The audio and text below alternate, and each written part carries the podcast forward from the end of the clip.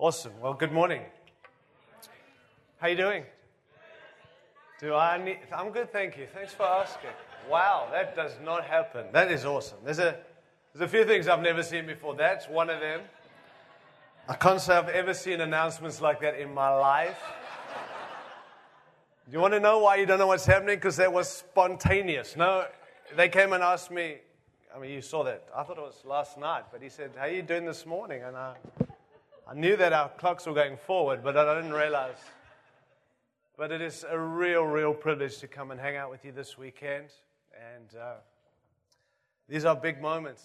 And uh, I tell you what, we love to celebrate the big moments. But in reality, the big moments are celebrated because of the faithfulness of the small moments.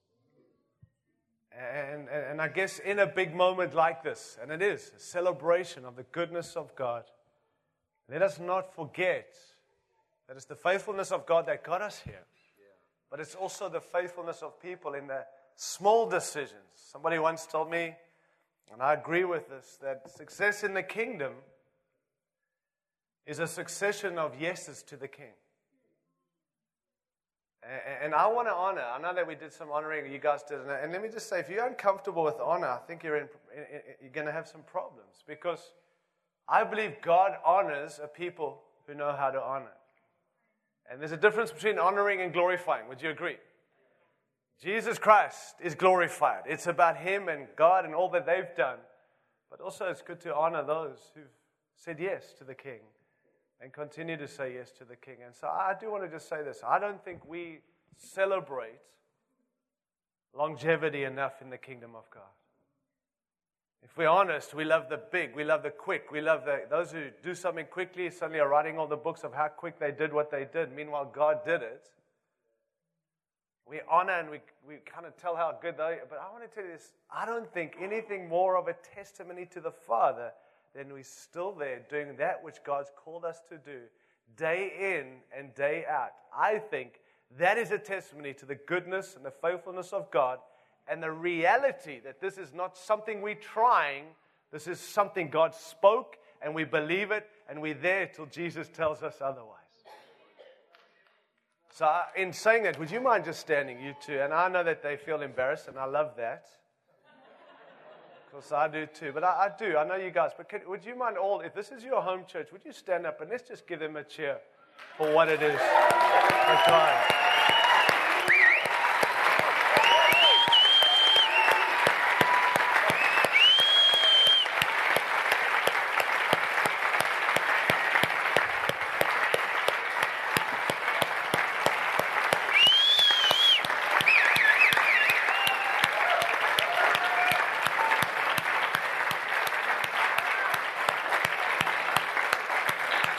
love it. We're cheering for you, man. We're cheering with you. Awesome. Awesome. Awesome. Awesome. Thank you all so very, very, very much. Thank you all for shaping us and helping us grow in God. Thank you so much just for being. If you want to preach it, I'll sit down. I never need a microphone. I never need a microphone. But just my heart gratitude and thankfulness and courage, we thank you, we love you, and thank you for the time that you have taken to deposit into our lives.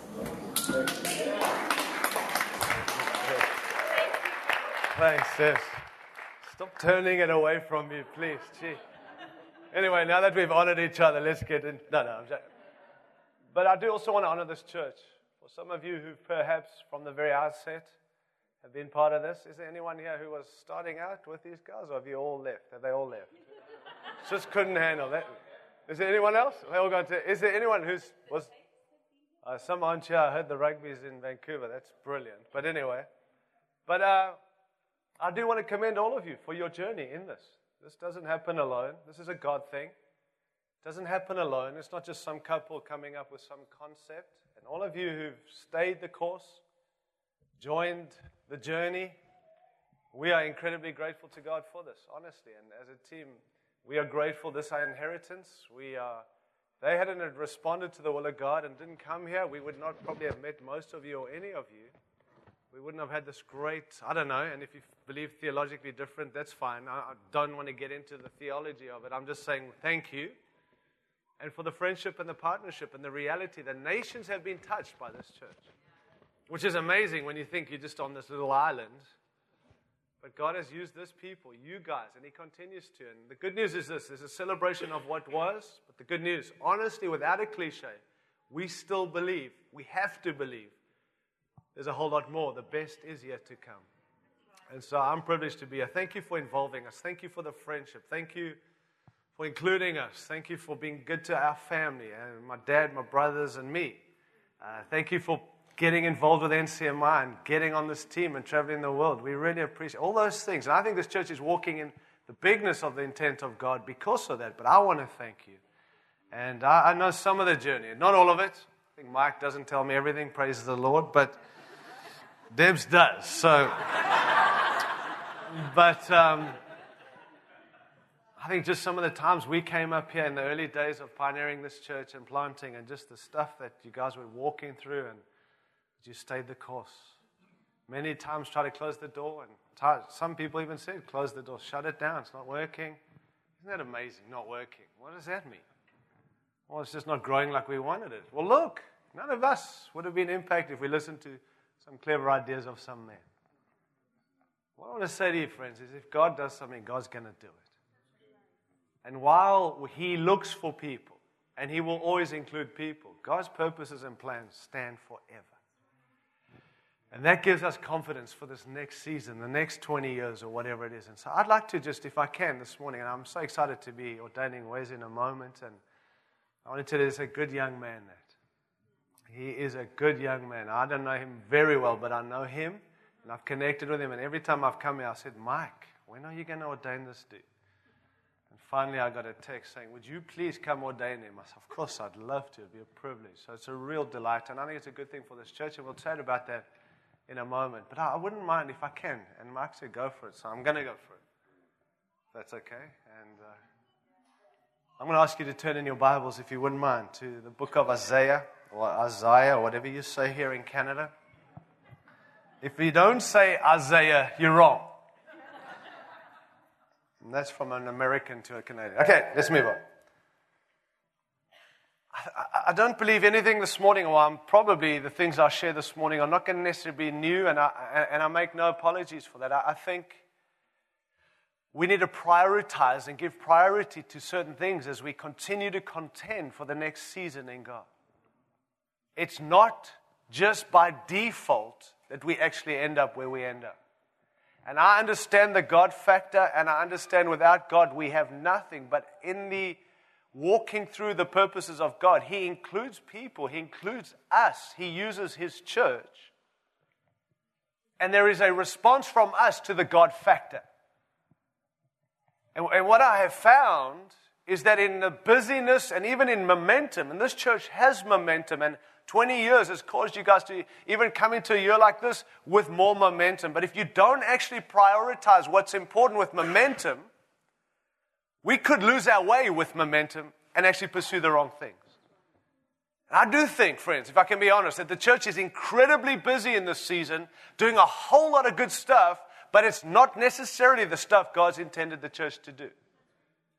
And so this morning, I just want to highlight some things again to remind you that perhaps part of these things, they got you to where you are in God, and they will keep you going forward in this next season for where God has you. And everyone in this room can respond in your way to the individual message God's speaking to us as a personal God who's included us to be part of this next season in this local church. But as I've studied scripture, I've always used to believe, and again, I still believe to some degree, but I, but I always used to believe that God gives cities to churches. Always used to believe that we can claim our city and, and we can cry out for our city. And, and, and, biblically, I can see that, but I also believe that's not fully theologically right. The more I study scripture, and, please hear me, friends, I'm not downplaying the need to pray for our city and claim our cities, but as I read through scripture, it's actually the opposite. God doesn't give cities to churches, God gives churches to cities. to impact them for the gospel. This is not a cliche or a play on words. This is so strategic and vital for this church, the church, to understand those people out there, this island and beyond this island and Canada and the nations, they don't exist for the church. They're not here for us. God loved this region so much that obviously he sent his son Jesus Christ for all people. Every single person, Jesus came for them. There's no tribe, there's no tongue, there's no other religion, there's no those people we despise. He does not. He came for all of them. And in your mandate and heart, it must include all nations, tribes, and tongues. Otherwise, it's not the true gospel, and Jesus hasn't come for those people, but he did according to Scripture. It's God's desire that all men will be saved. If it be His desire, then it ought to be ours. Even us in America. Just extend a little olive branch to you quickly, if you don't mind. We love you, and I hope you love us. And if you don't, we're stuck together anyway, so come on.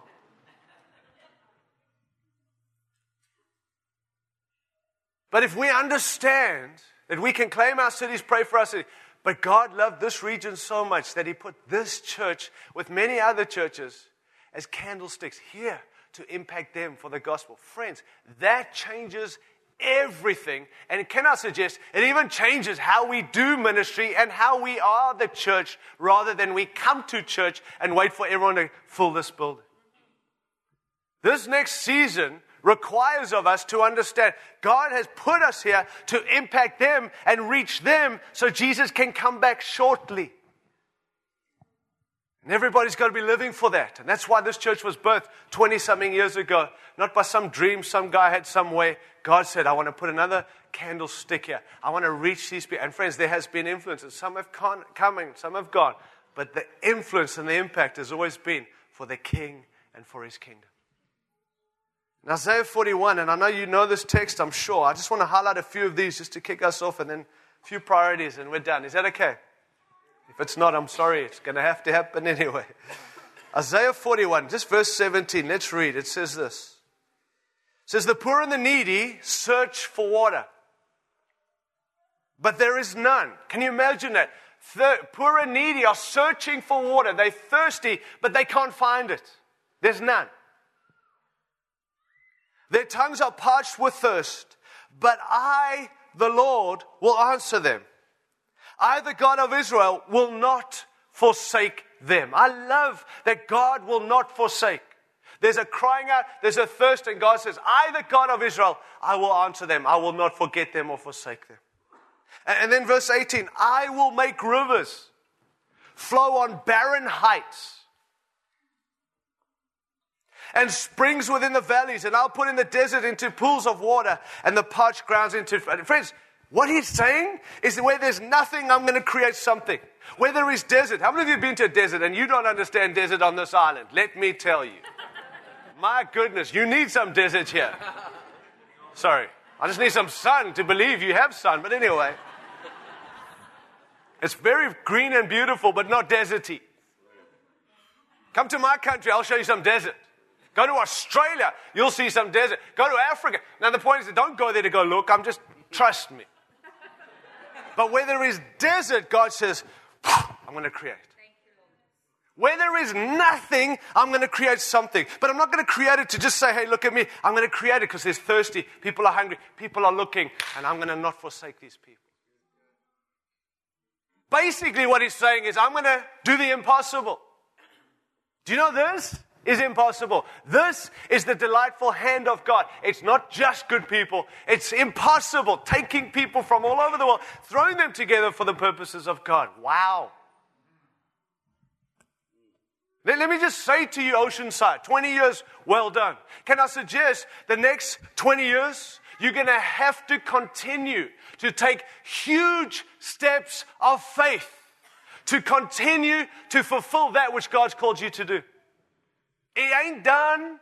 And it's not based on what's been done. And you can look back and say, Praise God, that gives you courage, but your future's not in what's done. It's the next 20 years, 30 years, 40 years, or whatever it takes for Jesus to come back. And I'm not trying to hype you this morning. This, I tell you, great faith in a great God, because this God wants to continue to do some impossible stuff through this congregation. You there? Let, let me just bring it. Let's walk the elephant out of the room. There's many going to walk out this morning. You will always, let me prophesy, you will always feel significant financial pressure doing the will of God. Guilty, yes. You're okay now? What does that mean? It's not based on a budget of what you have in your bank account as a church or individuals that can determine what God has called you to. You are going to always live with, we don't have enough. So the question must continue to move as individuals. Please hear this, friends, because this church is made up of individuals. It's got to move from can we afford it to did God say it? Because I'm telling you, you can't afford it. Guilt, all right, 20 years you couldn't afford to where you are today. The next 20, the economy, with all due respect, is probably not going to get better, even under Donald Trump. Just saying. But, and I know this is going to get, I love you, Donald, my man.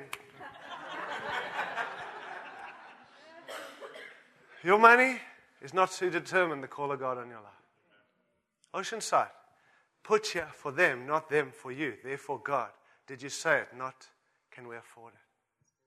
Which isn't just to hype us, it's also to say you better be hearing God, because if He didn't say it, you can't afford it.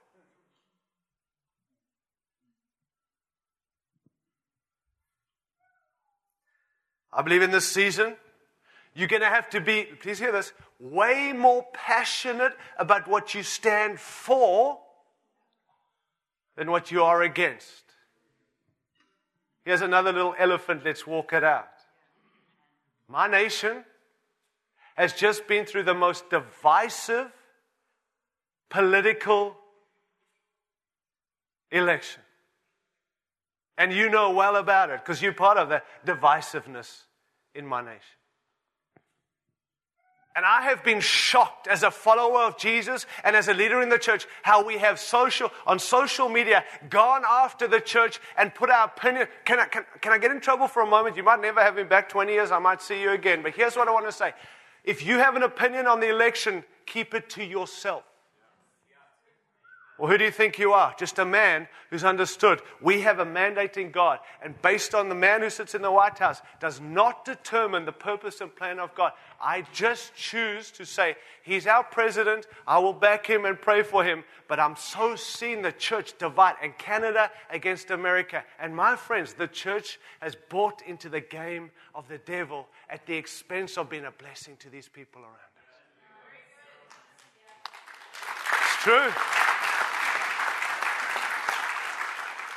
they've said to me, why don't you comment on your opinion on the, I've not once. And I've wanted to. Because of the ignorance of people who don't live in my country commenting on it. Sorry, just trying to get that out there. Stop. You know what the church needs to do? We need to stand up in this season and talk about what we stand for. You know, Jesus didn't. Jesus didn't. Just read the Gospels. Jesus didn't arrive and say, "I'm anti that. I'm against that. I'm against that. I'm against that." Now, who wants to follow me? All the Pharisees would have run for him. Do you know what he said? I'm for this, I'm for this. And the Pharisees ran from him, and the religious people ran from him, but the sinners came running to him because he stood for something they could die for. We're too busy fighting over secondary issues at the expense of the truths worth dying for. This season, let's die for things that matter, that can bring people to Christ and bring people for Christ, and we can see the church advance, and the world can fight and arm wrestle and argue, and we're going to just keep our opinions to ourselves and tell them about our great King. Not because we're dumb, because we know we have a mandate that's beyond an election.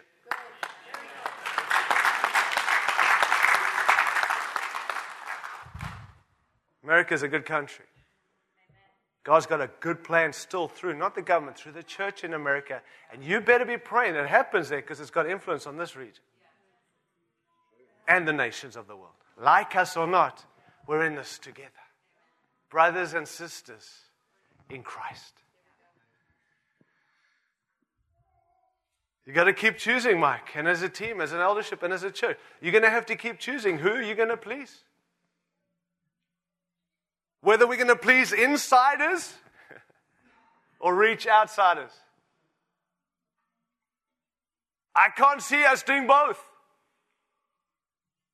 If we're trying to please the people in this room, we're not going to reach outsiders out there. Do you understand that phrase? So here's what I want to suggest. If we please Him, then possibly we could do both. But so many churches are about keeping the people pleased and happy. Guys, remember this? God's gift to this region, not their gift to us. And listen, I'm challenged by everything I'm saying this morning. You realize that, right? I feel just like you right now. Probably a little worse because I'm saying it. I also want to say, which I know has been the context for many churches today, you're going to constantly be tempted to copy the success of the church world at the expense of the very call God has given this church. If I can, and I don't have the power to, but if I can, I'm taking the pressure off. Don't be like everyone else. Be who God's called you to be. Be free. Because you know what? You know what the opposite of authentic is? Imitation, that's a nice word of saying fake. And I believe people's hearts are good, but they're trying to be like everyone else. And churches are trying to be. Friends, I believe there are general words for everyone. And then there's specific things God's spoken. And when you begin to generalize and become like the next church down the road, and again, we're not trying to be different. Just be you, and God can honor authenticity. And that's the cry of the people out there. How can we find authenticity in the church? You're fake. Your hearts are good, but you fake. You're trying to act like someone. Be like, I've got three sons, honestly. My three boys, the biggest insult to me is when they're trying to act like other kids, trying to be someone else's kids. I'm their dad. Be free, boys. To be who God made you to be. And we got to keep the church in that place too, friends. This church should not be even like Trinity in Victoria, who's in partnership with NCMI. You are free to be who God called you to be. Are you who God called you to be? And if you're not, you're fake. That's why 20 years I hopefully can come back after calling you fake. Do you have the pressure on me to be Brian Houston or Bill Johnson or name your dude? And while I'm grateful for those incredibly anointed men of God, I'm not them. And if I try to be like them, I'm no longer true to who God called me to be. And I want to shake it off me because there's nothing more attractive to God and to sinners than humility and authenticity. Stay true to the call, Oceanside.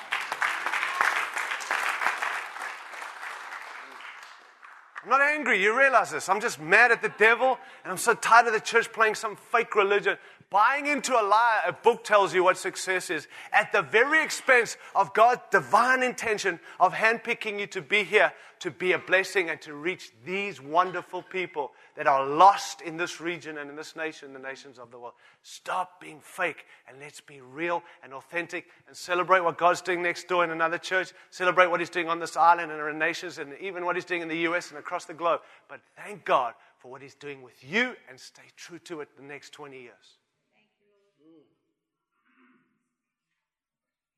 Verse 19, let's get back to the Bible before I get in more trouble.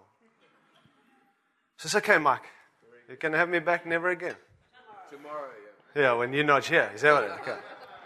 Verse 19, let's read on. It says this I will put in the desert the cedar, the acacia, the myrtle, and the olive. And I will set junipers in the wasteland, the fir and the cypress together. Guys, I don't know what that means. I know that you who grow flowers and trees, and there's many of you in this room, you would know what that means. I don't. But this I can tell you. Those trees, shrubs, bushes don't all belong in the, in, in the desert, and also they don't all belong together. So look around. Please do this. Look around. You don't all belong together. Another little elephant we've walked out the room. Let me be honest with you. As a leader of NCMI, there's a carefully now, conservatively speaking, 90% of the guys on my team, not natural that we hang out. It's not. In actual fact, i tell you, majority of them I wouldn't, I don't want to hang out with, but by the grace of God. No, I'm serious. I'm not being, I'm being honest. We've got to stop this nonsense. Look around and say, it's not natural to be sitting here on a Sunday morning with a whole bunch of people that look different, act different, different ages, different cultures, different growth. It's not natural. So yeah, let's acknowledge that. And the moment we begin to think it natural, we begin to split the church, divide the church, see all the issues because we forgot. This is not a good leader that put this together. This is the divine hand of God who takes shrubs and bushes and he smelly bushes, some of them. Some of them are prickly bushes. Thorn bushes, that's what one of them are. Put your hand up if you're a thorn bush. if you don't know, we can tell you who you are. This is not mocking, it's fact. One right here. No, no, no, joking. No, I'm just joking, man. It's my friend. He's visiting from Terrace. I can say that. But, but, but seriously, friends, I'm, I'm not mocking on this. It's a divine hand, work of God. Look around. This is, this is the divine hand of God. And when the church, and I've seen this globally, the church begins to lose the divine hand of God's stuff, begin to say, bad leadership, good leadership, this guy, I don't like him, I don't want to be here. I, oh, oh, hang on. There's a bit of shaking. Suddenly we're not going to be the blessing anymore because it's about we want rather than what's it for you, God. I, I, I prophesy next 20 years can look very different in this room. Some of you will get older, believe in Botox, all you want. You're gonna look older if, you, if you're still here. More people coming in, more color, more culture. Are they welcome to this church because this church is here for them? Well, it's not up to the elders, it's up to every individual in the heart to say, Lord, I'm going to stop looking at the differences and begin to see actually it's for the divine hand of God. The cedar, the acacia, the myrtle, the olive. I don't know. That's sweet smelling. Who are you? We can tell you who you are. You probably don't even know who you are, but we need the smelly, sweet smellers and the thorn bushes. God puts it together. All need it. And He says, Why? Here. So that people may see. Verse 19. People may see. Not so God sees, people may see and know and consider and understand what? It's the hand of the Lord that has done this. Not some great strategy, not some team put this together, not NCMI. God. Don't lose the God factor, friend. 20 years, I sat here and watched the videos from last night, and I was just wowed by what God has done. And I looked, and some of those people I remember have gone, and come and gone. saw my dad looking so young. I thought, gee, he's now 70 something. What happened? Time went on. But God handpicked and put people, different gifts, play, and He throws us together, not so we can be 20 years later go, look how awesome we are. Say, what? An incredible God who put an incredible group of people together and continues to do that for the display of God's splendor. So here's some priorities. Give yourselves to the most important, I believe, of all is this, and I'm sure you knew this was coming. Give yourselves to number one, pursuing Jesus Christ. You know, friends, the more I look through Scripture, I realize this missions is not really about going somewhere, it's more about following someone. And some of us in this room, I'm sure, have this desire to follow God. And so what we do is we handpick certain scriptures because we randomly pick a roadmap. Do you know the will of God's not some randomly picking a roadmap? It's actually a relationship. When you walk with Christ, He reveals to you through His word where we're called to go and what we're called to do. I, I love that song we just sang, uh, that Behold. I've got something about that behold right now. And if you just go read in John chapter 1, it just blew my mind. I've never seen this before. I'm guilty. Sorry, you might have. But in John chapter 1, it's this amazing story of John, and he's describing, Behold, the Lamb who takes away the sin of the world. And he begins to describe this revelation he had and what happened when he baptized the Holy Spirit. And then you know what he goes on and he says this. It blows my mind. In John chapter 1, verse 37, I think it says, The next day, John, the next day, John's hanging out with his two disciples. His disciples, not Jesus, his.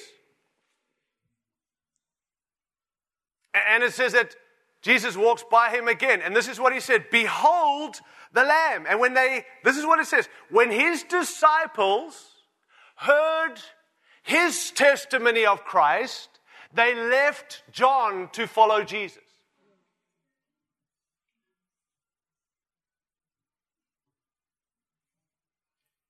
You see, I've always longed and I still continue to wish and long for more people to see what we could see. And if only people could see Christ like we see him, then I believe they'd live for him. But I read that and I'm challenged to say, no, no, that's not what happened. They didn't see what John saw. They heard what John saw and they followed Jesus.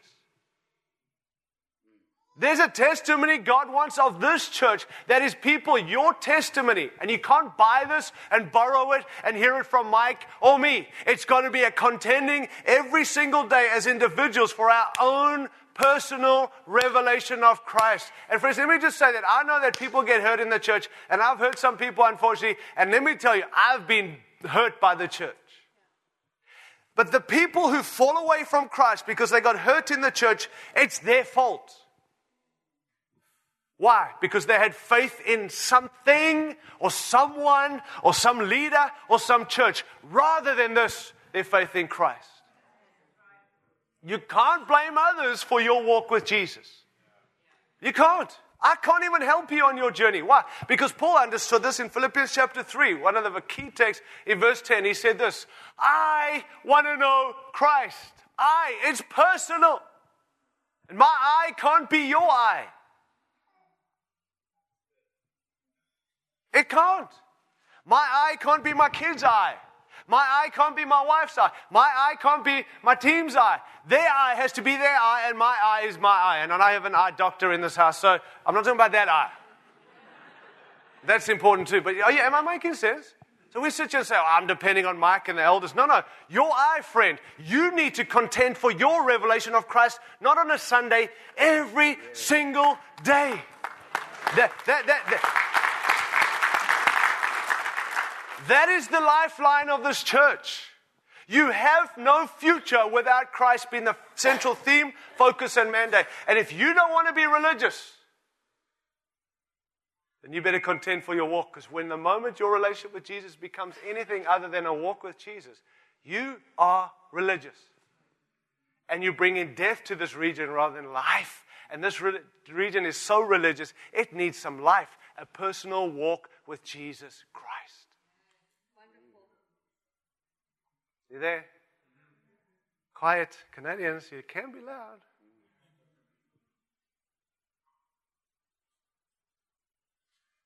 Pursue Jesus. You know, I, here's my take.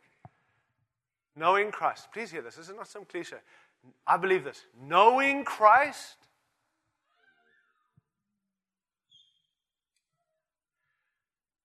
is our greatest joy as individuals. Knowing Jesus is your greatest joy. That's it. Following Christ is our greatest pursuit. Not ministry, not stuff, not gifts, not mandate, not nations. Christ. Following Christ is your greatest pursuit, my greatest pursuit. I can honestly say that. And glorifying Christ is our greatest goal. John said, Behold, the Lamb. His disciples heard him say something about Jesus that they never saw, but because of his testimony of who Christ was, they left John to follow Jesus. I want people to leave me to follow Christ. And hopefully I'm following Christ too. And some people say, well, John, you know, Paul, Paul said, imitate me as I imitate Christ. You know why he said that? Because he was imitating Christ. I beg to say that perhaps some are following a man thinking that man's following Christ, but actually that man's following the next podcast, the next vision, the revelation, rather than following Jesus. I think we're safer to say, Leave me, follow Christ. Let's follow Christ together. You know what? Friends, I, I mean this in my heart. God spoke to me and said that if you're faithful with my son, I can give you the nations of the world. I can trust you with the nations of the world if I can trust you with the revelation of my son. I'm contending for this. This church needs to contend for this, not through the elders, every individual in this room. Come what may, revelation of Christ. I want to know Christ. That word know is not just an intellectual word, friend.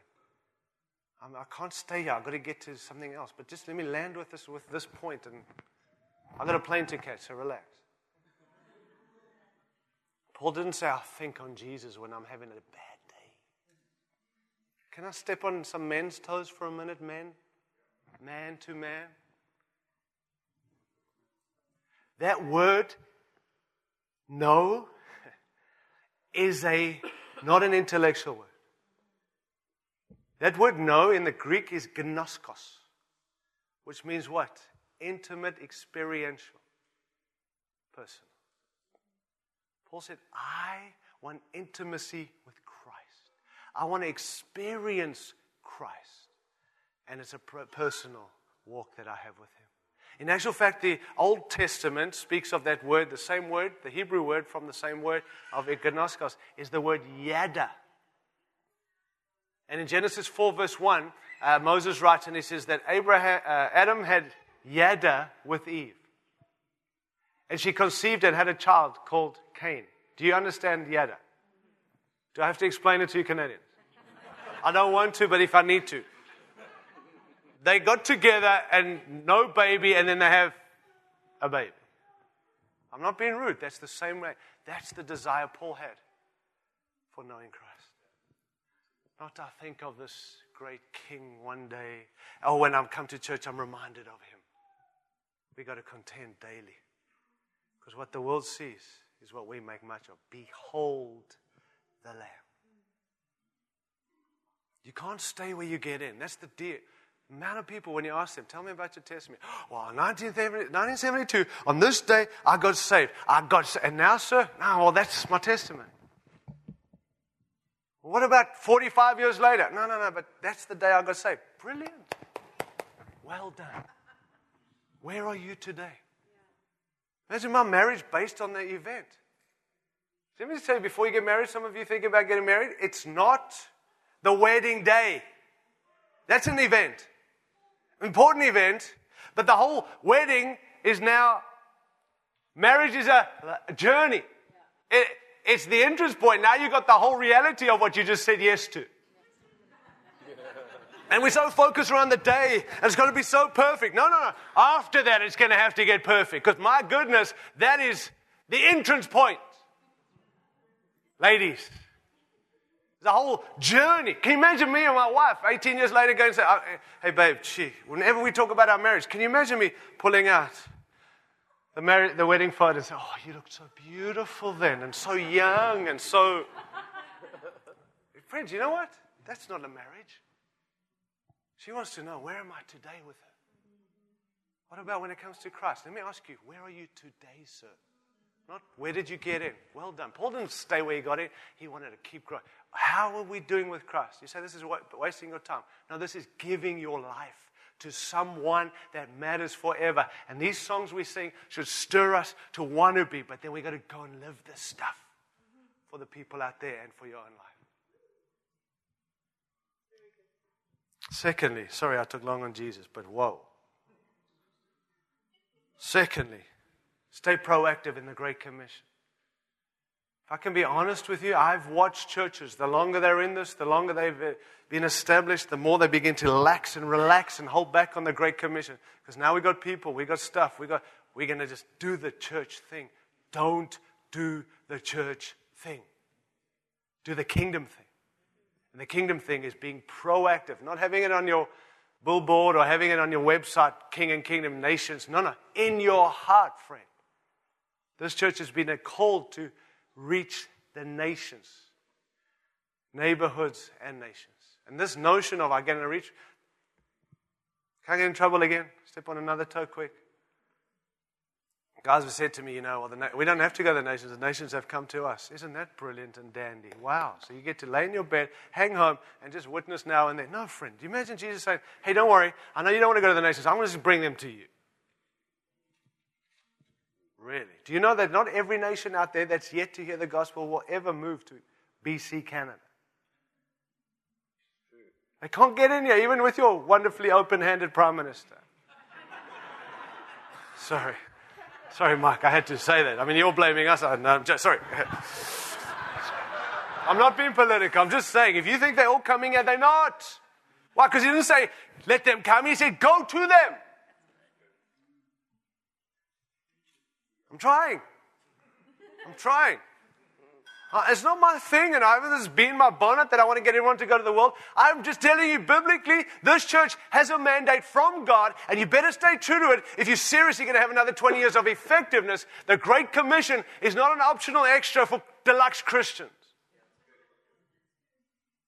For those who have money, because we've established you will never have enough money to go to the nations for a church that's strong enough to be nations focused. You're called to be nation focused. You'll receive power when the Holy Spirit comes. Acts 1 8. And be witnesses. Jerusalem, Judea, Samaria, uttermost parts of the earth. Oh, well, just let me get my church side, then I'll get my city right, then I'll do the regional thing. And by the way, then we'll do the nations. Never do the nations. Why? Because you never get your city or church right.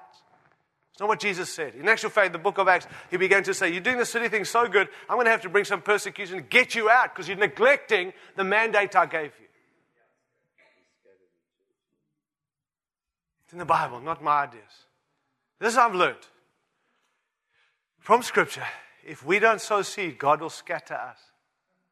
I, I don't want to be scattered. I'd rather be sown. But God, heaven won't rest till this gospel goes global. Global includes the nations we don't like, the religions that hate us.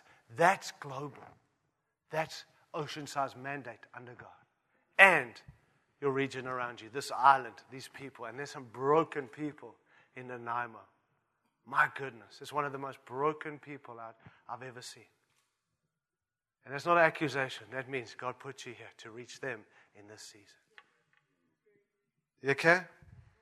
Next point we need His presence and His power. Nothing new. Presence and power is not an optional extra, as I said earlier. This is also not for deluxe Christians.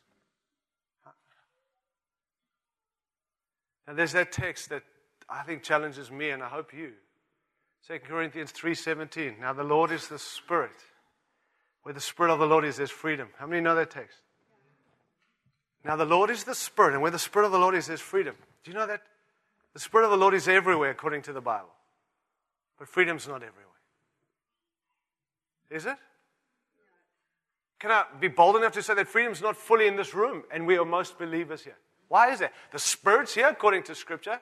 We don't need the Holy Spirit to come again. He is here. The Spirit is everywhere, but freedom's not everywhere. Why? Because I believe the context of this is now the Lord is the Spirit. And when the Spirit is yielded to as Lord, that's where freedom comes.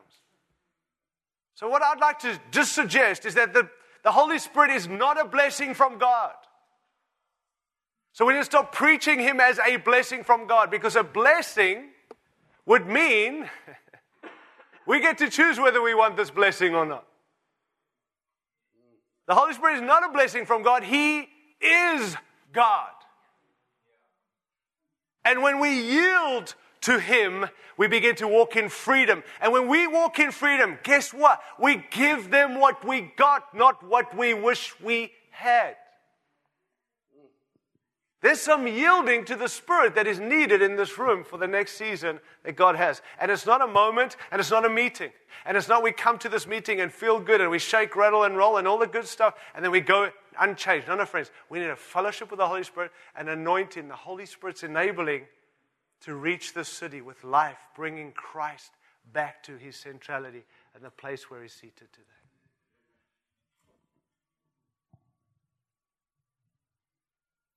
You know, the early church didn't have big budgets.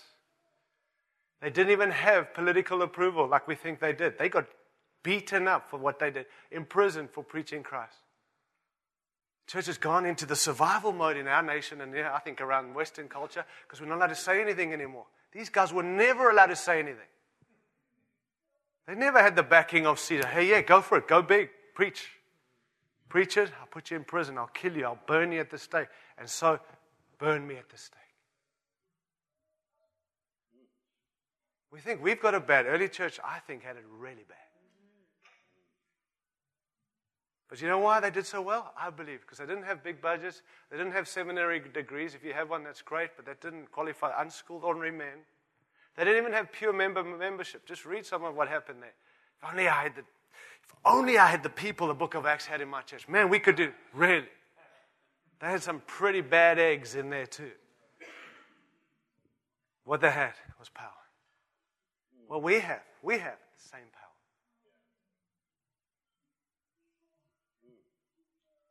You, as individuals, not the preacher, not Mike, not the elders, not this team, every individual in this room has the power of the Holy Spirit. And we don't need Him to come again. We simply need to acknowledge His power and make room for Him to take power. And can I say, we fellowship with Him as we go. And that's how we bring, you know, healing miracles. Who believes in miracles? If you don't, you don't believe the Bible. I'm sorry. I Just have to rush. That's why I'm being so like point form. But but this notion that we walk around praying for the sick, I don't see that. I see we walk with the Holy Spirit who reveals, pray for this man. It's actually a partnership with the Holy Spirit in praying for sick people. And I think we'll see far more sick people being healed when we're actually being led by the Spirit. Yeah. Rather than we just lay hands on sick people and pull them out of wheelchairs and they fall to the floor. And, okay, we can believe for that, but I think if we partner, we'll actually hear the heart of the Father. And that's what happened in Acts chapter 3, praying for those sick, Peter and John. I believe they looked and they had this, this that, yeah, anyway. So, are, are you there, friends? You don't have to agree with me, but if you would like to see more people healed and say, why don't we partner more with Him? Because everywhere you look, there's sick people.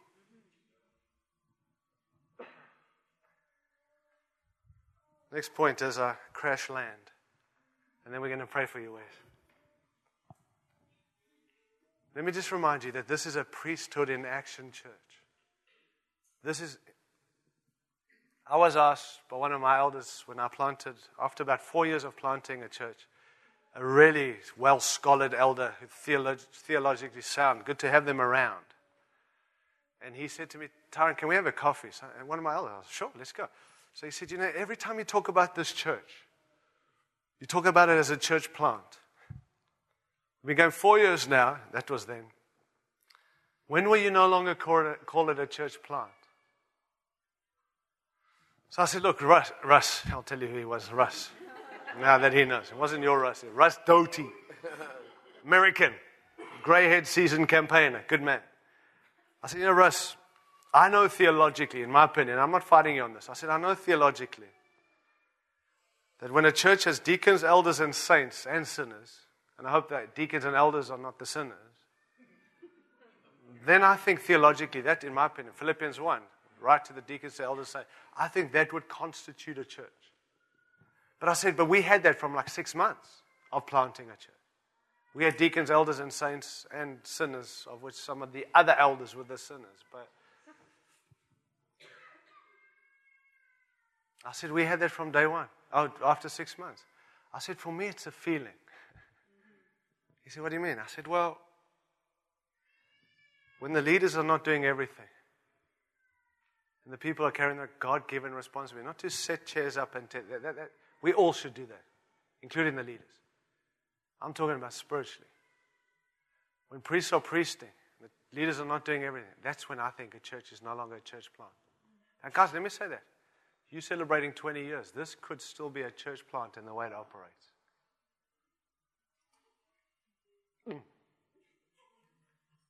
Mm. Paul got up here last night and read about the growing up, now you are 20, in your 20s. I loved what he did this yesterday, just explaining how you've now grown from teenagehood to adults. But do you know that adults don't always act like adults? 20 year olds can act, forgive me if you're 20, but you can still act like a six year old. Right? Hello? 45 year olds, guilty. We could act like six year olds. 80 year olds, hello? Any 80s? Okay, I won't talk to you then, but I'm not trying to be funny. Guys, here's what I want to say. There could be churches that are 30 year olds, 30 years in planting, are still operating like a church plant. Yeah. This church could still be operating 20 years later, celebration, like a church plant. Somewhere it's got to move from leaders do it all to actually people take God given responsibility, not to serve the elders, to serve the vision and serve Christ by getting on with the job together. Because let me prophesy of this church God will never allow this church to fulfill its full God given mandate through the leadership of this church. Even if you want it, they want it, he doesn't want it, and he won't do it.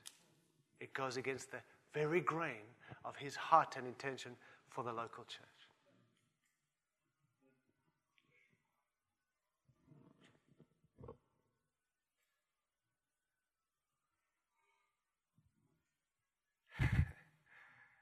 The next 20 years requires all hands on deck, not to set up and tear down. And I understand the need for that. And coffee, by all means, we need good coffee. And it's not Tim Hortons, just so you know. But sorry, I'm just. That's the sacred cow. I just hit it. I was looking for what it is this morning, and there it is. But, but we need all that. And I'm not undermining that stuff. That's needed because that's our gathering. What are we doing out there? Being the church, impacting them. We need not leaders doing this all people saying, God put me in this church, whether it was 20 years ago or today's my first day, and God, you're calling me into this church. So from today, I'm going to take my God given responsibility with my God given gift to help this church function and be all God called it to be. So when and if God moves me on, I can say I served the purpose of God in that church for God, and that church is better off because I was attending and participating and the region's better because I was in that church. How many can honestly say that? If you can't, you can fix it right here, right now. But only you can fix it.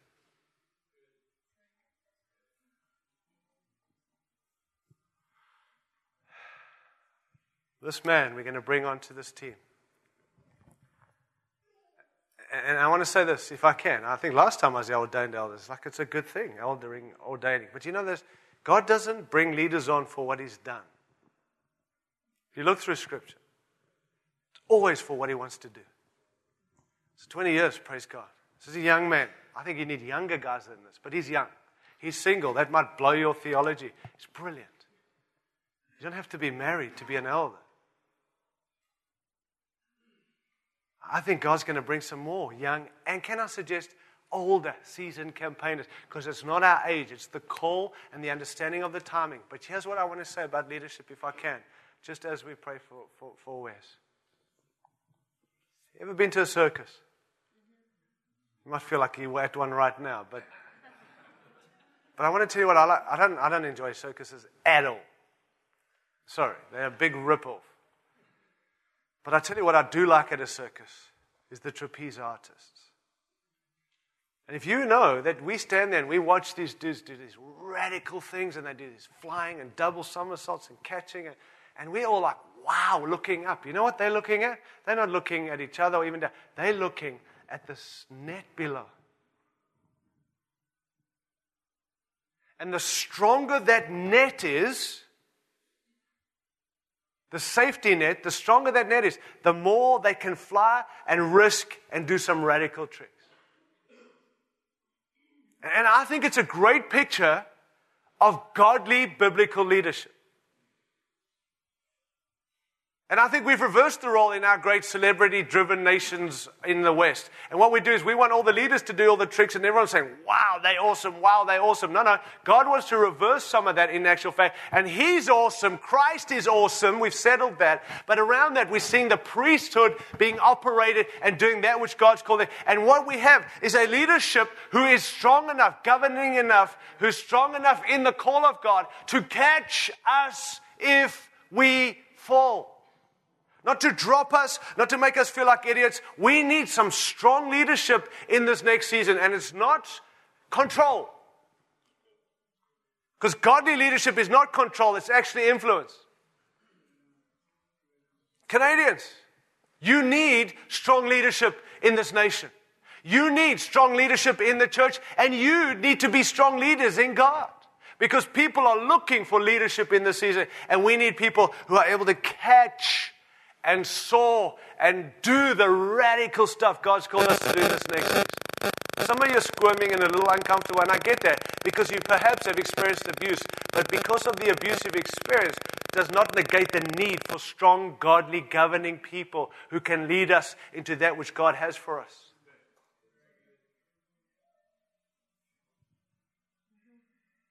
I think Aussies are a little like you, and I'm an Aussie too. I was just in Australia and I had to challenge the Australians. I said, you know, Aussies, mateship is so important with Australians. This is my mate. Don't mess with my mate. You mess with my mate, you mess with me. But leadership will take it down.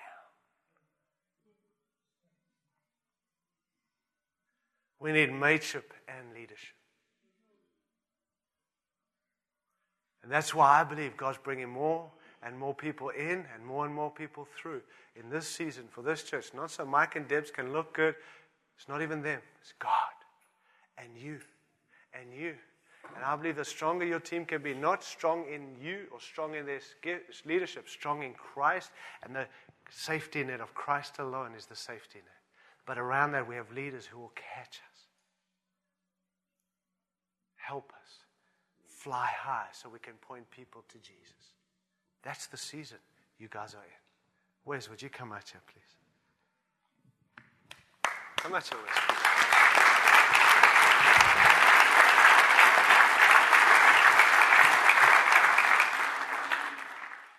I hope you know who this man is, because if you don't, we have a problem. Good. Stand up, bro. Amazing. My man. This is a good man. As I said, I, I this is a good man.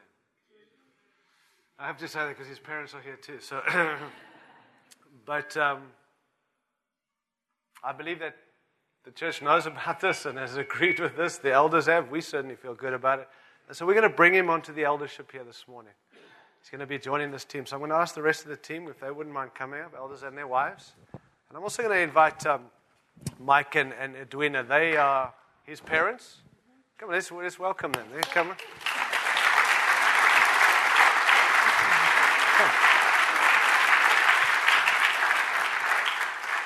And, uh, and these guys actually lead or part of a leadership team, planted a church in Ajax in Toronto, and they've come up for this. And so that's why we want to, they're pastors. Not only are they parents, they're pastors, which is awesome. And it's really cool to have them here. Isn't it good to have them here coming from the East Coast? So cool to have you guys here. So, so I, am going to. I'm going to just ask you some, some serious questions, bro. I told him he can pull out of this until I lay hands on him. It's like a marriage, just so you know. Until you actually say it. My mother kept telling me that. And my wife's awesome, but she's like, Tone, like, you can say no until you say yes. Once you've said yes, you can't say no. I, I said to him this morning, you can say no, but now you have to say no, no, no. but this is, I'm, I'm, I'm, kidding. Sorry, I'm just trying to make light of a very serious subject. But I, I'm going to say this that I believe that eldership is an incredibly high and holy calling. And with it comes incredible, incredible rewards, but there also comes a huge responsibility.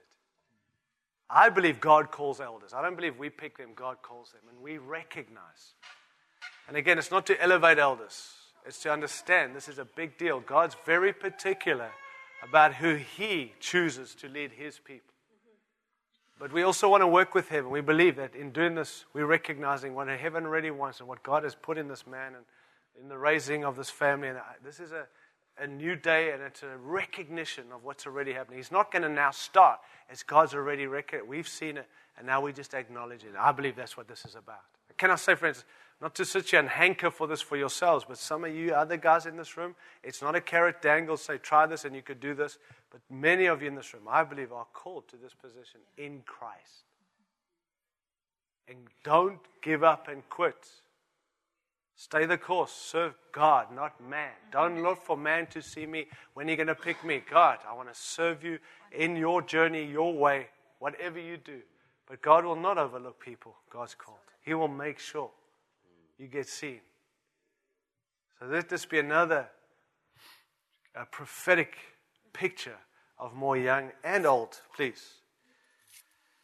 I believe that it's exciting, but it's frightening to be an elder.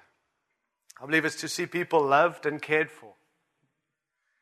Potential being fulfilled, but knowing that too much is being given. And this is given much, much is required.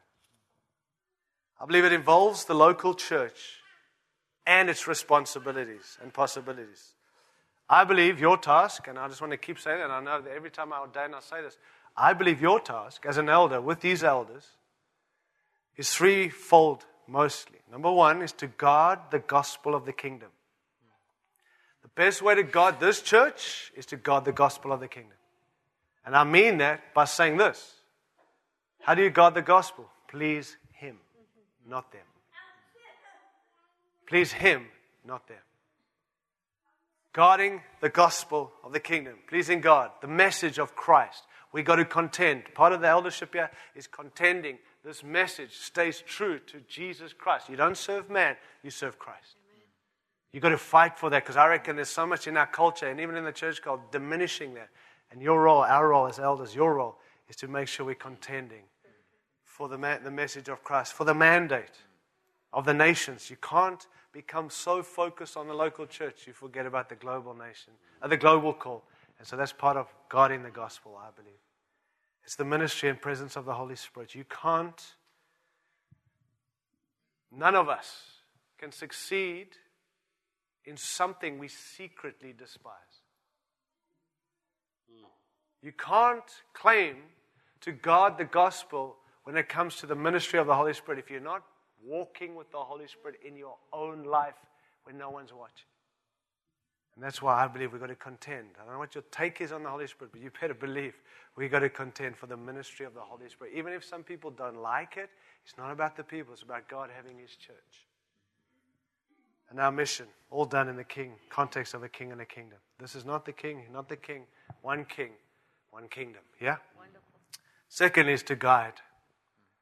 Guide shepherd God's people. And I just want to read a few verses.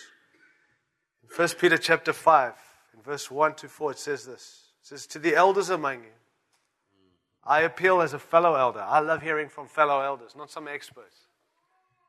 Not someone who wrote a book, someone who's doing it, and an elder writing to fellow elders. And he says this And a witness of Christ's suffering, who will also be shared, who will share in the glory to be revealed. Verse 2, he says, Be shepherds of God's flock that is under your care. I mean, the interplay of words, friends. It's, so, it's sobering for me to read this. It's sobering for them to hear this. And you should rejoice if they can live this. Be shepherds of God's flock that is under your care. His flock under your care. Scary. Watching over them, not because you must. I mean, now this isn't a command, suddenly, but because you're willing. As God wants you to be, not pursuing dishonest gain, but eager to serve. Do you see that? It's not, I'm coming on so the church can serve me. Be eager to serve God's people. Verse 3 not lording it over those entrusted to you. Don't lord stuff over those entrusted to you. These are entrusted to you as a team. It's, it's, would you trust you with these? I wouldn't. But he, in his wisdom, says, um, just let that sink in our hearts again. And then he says, but being examples to the flock. In other words, don't do what I say, do as I do. And then it says this for me, the saneness of it all. Verse 4 And when the chief shepherd appears, and he's coming back, he says, then you'll, you'll receive your crown it'll never fade away. I believe that's saying this. If we're serving here on earth to be recognized here on earth, we're in the wrong call. Because if we live for what people want, and if we live for this, we're going to get hurt every single day. Because these wonderful people, sheep, just being honest, sheep bite. I know shepherds beat, but sheep bite. And I'm not trying to be funny here. I'm saying this. If you get hurt by all the people that leave, come and go, and you, you're going to one day say, I can't do this anymore. But if you can say, I'm actually not doing this, I don't even have to tell people what I'm doing. He knows. And when He returns, forever my reward will be with Him. So do it for there, not here. And thirdly, lastly, we're called to govern, to lead, to lead the mission together. So it's not a wannabe elder, you're not a mini elder, you're not a stepping stone to become. You lead this mission with this team. That's what leadership, eldership's all about. You're in this with them, not finding your feet, walking in it and leading. It involves the city eldership, honoring other churches in the city, other ministries in the city, not just Oceanside, all churches in the city. It also involves translocal, not optional extra. It's working with translocal teams, apostolic prophetic teams across the nations in partnership. That's part of what you're doing here to disciple the nations, but not losing the focus of the local church. So, Wes, let me ask you this, and again, by the grace of God, I understand. Do you believe Now we do, but do you? Do you believe that you have been called by God to be a part of this team who shepherd these people in this season? Yeah. You do. Good man. You are. Nice loud one. Yes. Shake it, that's a good thing. Will you serve them? Will you love them? Would you care for them? Would you admonish them? Would you correct, rebuke, and encourage them, all in the fear of the Lord? Yeah, I will. Will you seek to honor the other ministries in the town and elsewhere and promote and practice the unity of the Spirit of God uh, that God commands us in Ephesians chapter 4? Yeah. Yes, you will. Good. Well, that's good. He's passed. That's it.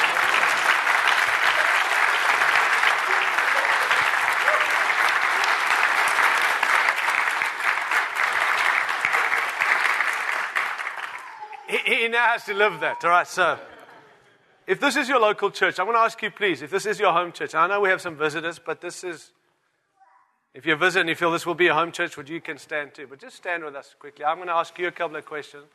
Then I'm going to just hand over to a couple of the guys who might have some prophetic words here. But to you as a congregation, Oceanside, this is how you get to see who's really part of your church. That's why we do this. Take a picture. Yeah, I'm joking. Sorry, guys. We just have fun. Don't be so serious. It's okay. To you as a congregation, let me ask you this. And it's again by the grace of God, like he said. Will you support? Would you pray for? Would you do your best to obey these servants of God?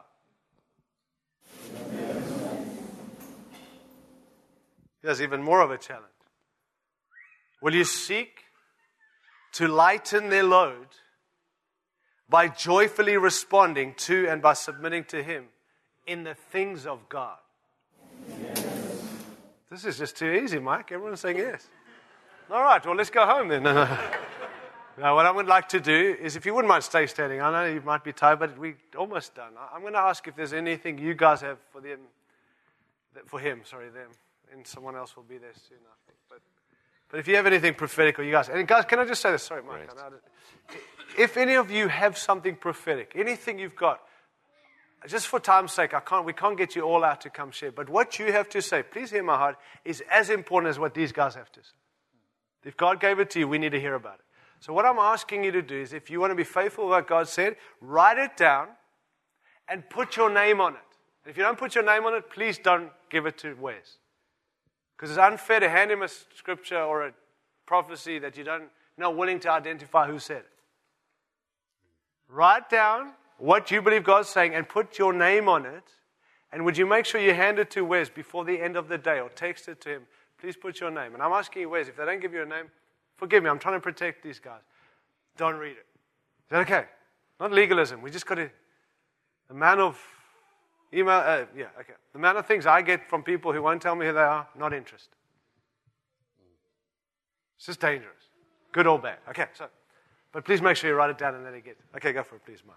Great. It's an absolute privilege um, having you on this team, Wesley.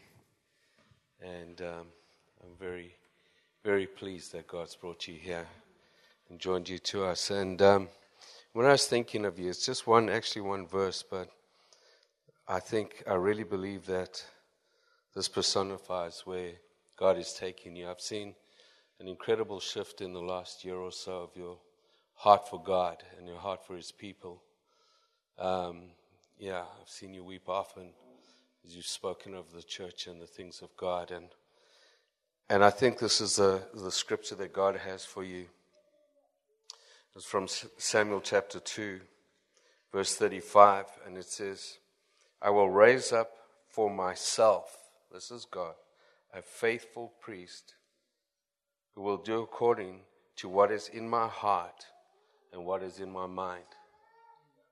I really believe that. And I will firmly establish his house, and he will minister before my anointed one always. And I think that's going to be the mark of who you are. And it's out of that ministry's going to flow. And I think you hold on to that um, through your walk with God when things are good and when things are not so good. God has raised you up for Himself, first and foremost, to be a faithful priest before Him. And here's your wonderful mom. She's got a word for you. I hope I can keep it together, but bear with me. Um, and when I was praying with you for Wes, I felt God saying, showing me this part of scripture in Genesis chapter 26, where Isaac has encountered a famine. And he leaves, and he's planning to go to Egypt, and God gets a hold of him and says, Just stay here. And he listens to God. And you've had many words spoken over you and about this day. And you may not have answered. But you may not have answered for many reasons. And I almost feel like some of the wells that were dug in your life over the past, you may have plugged and blocked. But no worries, today you've said yes to God, and it's been your own decision, which is just amazing. But like Tyre said earlier, don't be a pleaser of men, be a pleaser of God. When Isaac, when Abimelech saw Isaac's beautiful wife, he wanted to take her for himself, and Isaac lied. He did not want to get into the bad books of Abimelech. And he covered and he lied so that he would please Abimelech and they would be safe. But when the truth was found out, Abimelech said, Why have you done this? And let him go and blessed him abundantly. And as Isaac moved on, he planted crops in that land. And that same year, he reaped a hundredfold because the Lord blessed him. He became rich in his wealth, continued to grow, and he became very wealthy. He had so many flocks and herds and servants that they envied him. And it goes on to say that some of the wells that his father had built, he unplugged them. And I want to say that as you've said this yes to God, these things will follow you and God will use you. And it'll not just be a blessing to you. You will not be the only one who drinks out of these wells and has these herds and flocks, but they will feed many and many and many and there would be fruitfulness. Wes, I just want you to know that you don't have to become like us. Um, before this, yeah. Thank you, Jesus. I know we did the hair thing earlier, but um, before this morning we were 14, but now we're 15. So this team is eternally different now. We don't become like you, you don't become like us together we become something new as we all move into Jesus. So we're grateful that you're here and that the team is different now. Just Wes is a scripture that uh, has burned in your heart over the years about how God uses the church to display his manifold wisdom. And that word manifold is that polypoikilos word. And I still remember you preaching on that. Just how it's that multi-varied, multifaceted um, display of the splendor of God. And I just wanted to say that I feel like the Lord is saying today, I'm going to illuminate you to be a display of my splendor to this community, to display the wisdom of God in beautiful color and array that's creative, that's different, that's unique, and that causes us and those around to wonder at God. I just uh, want your dad to give you a few words. Amazing father, amazing friend. You were born into the church. Ever since you were born, your parents have served God faithfully, and um, this is your heritage and this is yours. And we just want to thank you for, personally, thank you for what you've done in training these young men. You know, some of us wander for a while, but we always come home when we train properly. And I just want to commend you too for thank you for releasing them to us. And uh, Dad's dad.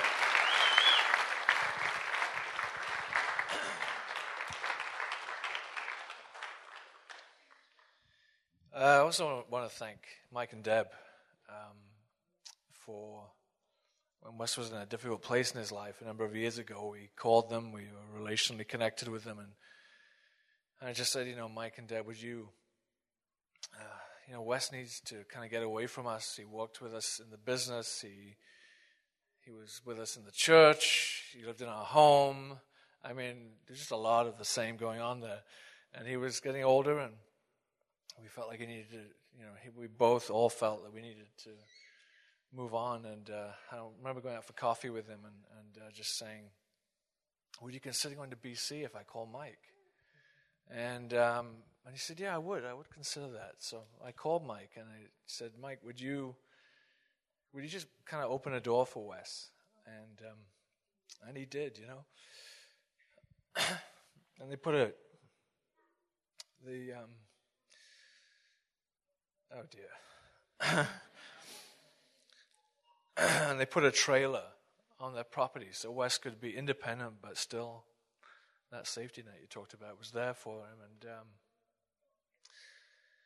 and he kind of lived there, and and uh, the anyway, I better stop because it's going to get worse from here. Uh, but I just say that uh, my drive across Canada with Wes um, was incredible, um, but painful.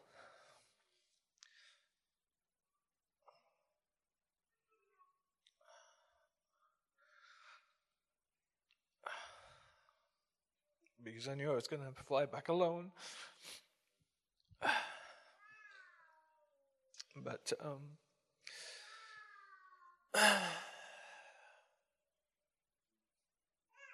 he's a he's an amazing guy, and um, I actually almost look at him and like this guy cannot be my son. He's way too nice. it's, it's like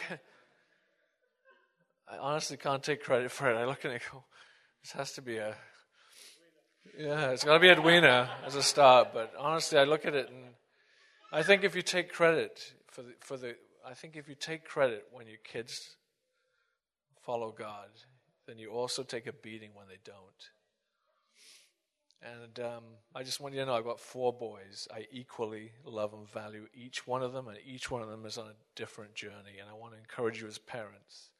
Don't look on Wes as a poster child and your other children as if you could be like Wes. No.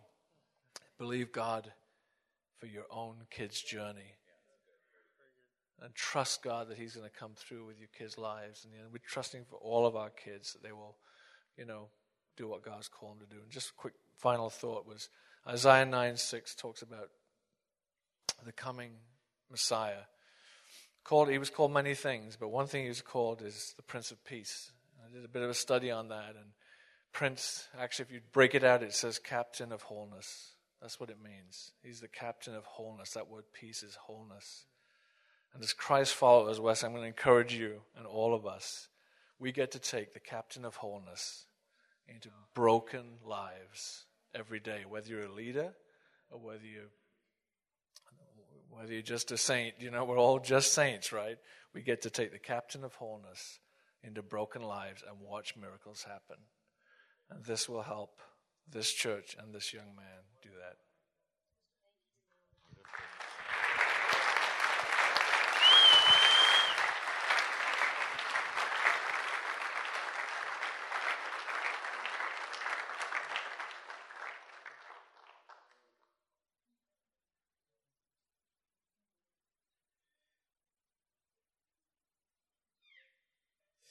Yeah, Wes. Um, this morning when I was thinking about you and praying for you, bro, I was thinking of Psalm 121. I got the privilege to meet your parents for the first time this weekend, which is an amazing privilege, guys. But I know, and we've just heard testimony of that, that they've watched over you since you were born, since the day you came into this world. Psalm 121, amazing scripture. It's that one which starts off, I lift up my eyes to the hills. But the last verse says this it says, the Lord will watch over your coming and going from this day forward and forevermore. And I felt God wanted to put a promise in your life this, this morning. That is not a passive observation that He's talking about when He says, I'll watch over you. It's an active participation. And I felt like Him saying to you, and there's something of, and hear, hear what I'm saying, and don't take this, and I know you won't, but there's, our God is a safe God, but He's a wild God. and you are a safe man, but you're a wild man. And I feel like God's giving this promise, but that watch is a very, very weighty word. It's one which has protection, but it also, I believe, is a sobering word because he's saying, I'm watching you to make sure that you stay the person that you are. And, and there is incredible uh, sense of God's purpose for you on this team because of who you are. Safe, but wild. And I feel that's a promise of God, but it's also something that you need to keep intention going forward and saying, God, let me stay true to who you made me to be. Wonderful. Thank you, church. I know it's a bit late. Can we go out with the song, He is Faithful? If you guys have got words, please, can you bring them? Yeah. But if the worship team can get up here in the meantime. I believe, and I'm just going to paraphrase um, if we are faithful with the little things, God's going to give us so much more. And um, I feel God is saying to you, I dare you to risk, take risks. And you have done that in the past, but um, I dare you to take more risks. And um, as you are faithful with the little things, and just not just anything, but um, crying out to God and for the specific things He wants you to do, He will he will just multiply that. And we've had such a testimony this week about how God has, has called us to let a specific amount on our hearts to give somewhere. And God has, for somebody in the Philippines, and God has added two zeros through somebody else to that number. And we're not only talking about financial things, we're talking about jobs or spiritual things, laying down your life for God and the specific things that He called you to and He will do great things. No, no, no, no, I don't know. Okay. Oh, you got that. Stretch your hands out if you, stretch your hands out if you wouldn't mind. We're just going to pray, okay? Wes, I just want to read the scripture and then we're going to just lay hands and impart what we believe God wants to impart.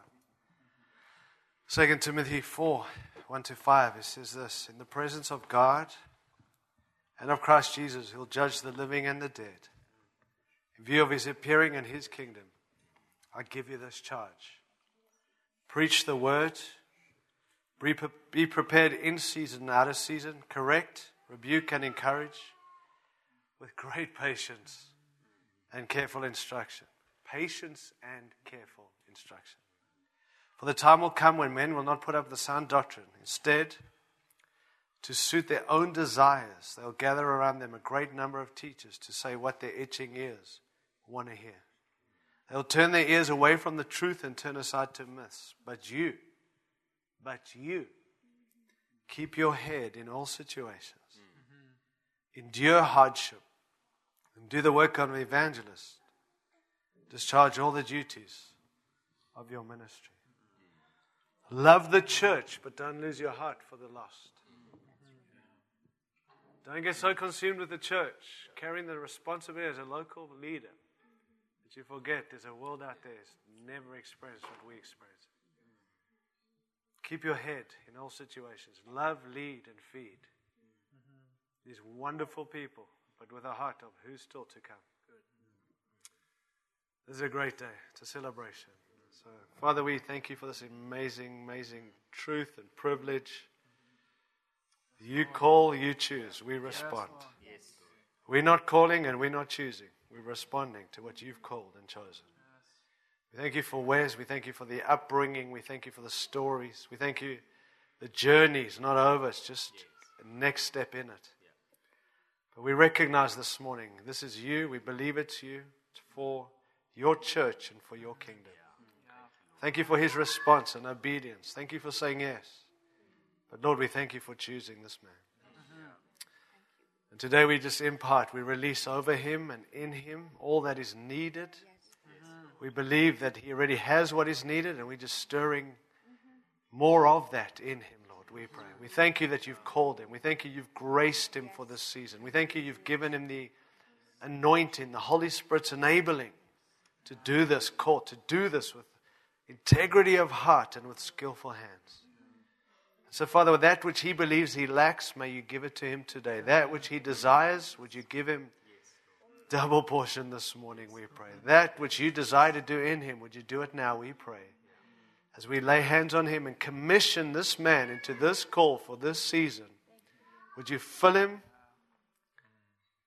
Would you release him? Would you encourage him? And we believe that he will be different from this, that he will be able to do that which you've called him to. We bless you for him, protect him. I pray your protection over his mind and his heart. Lord, I ask boldly, would you protect him from those who would come alongside and try and distract him? Would you prepare someone for him? Therefore, he doesn't have to be preparing that person for him, I pray. But he can be an example to the believers of how to walk this call out, even in this context where he's at right now, we pray. Give him grace. Lead and guide him. Bless him. Use him. Strengthen this team. And may this add to this team and strengthen them and encourage them to be bigger, to trust for more, and bless this church. Thank you for 20 years of incredible fruit. But my goodness, Lord, the next 20, wow, what are you going to do in and through these wonderful people? We bless you. We bless you um, in this room, Wes. Be blessed. Be blessed and receive as we commission you now to that which God calls you to. In Jesus' magnificent name. Thank you, Lord. Amen. Amen. Thank you. Thank you. Thank you, dude. Thank Well done, bro.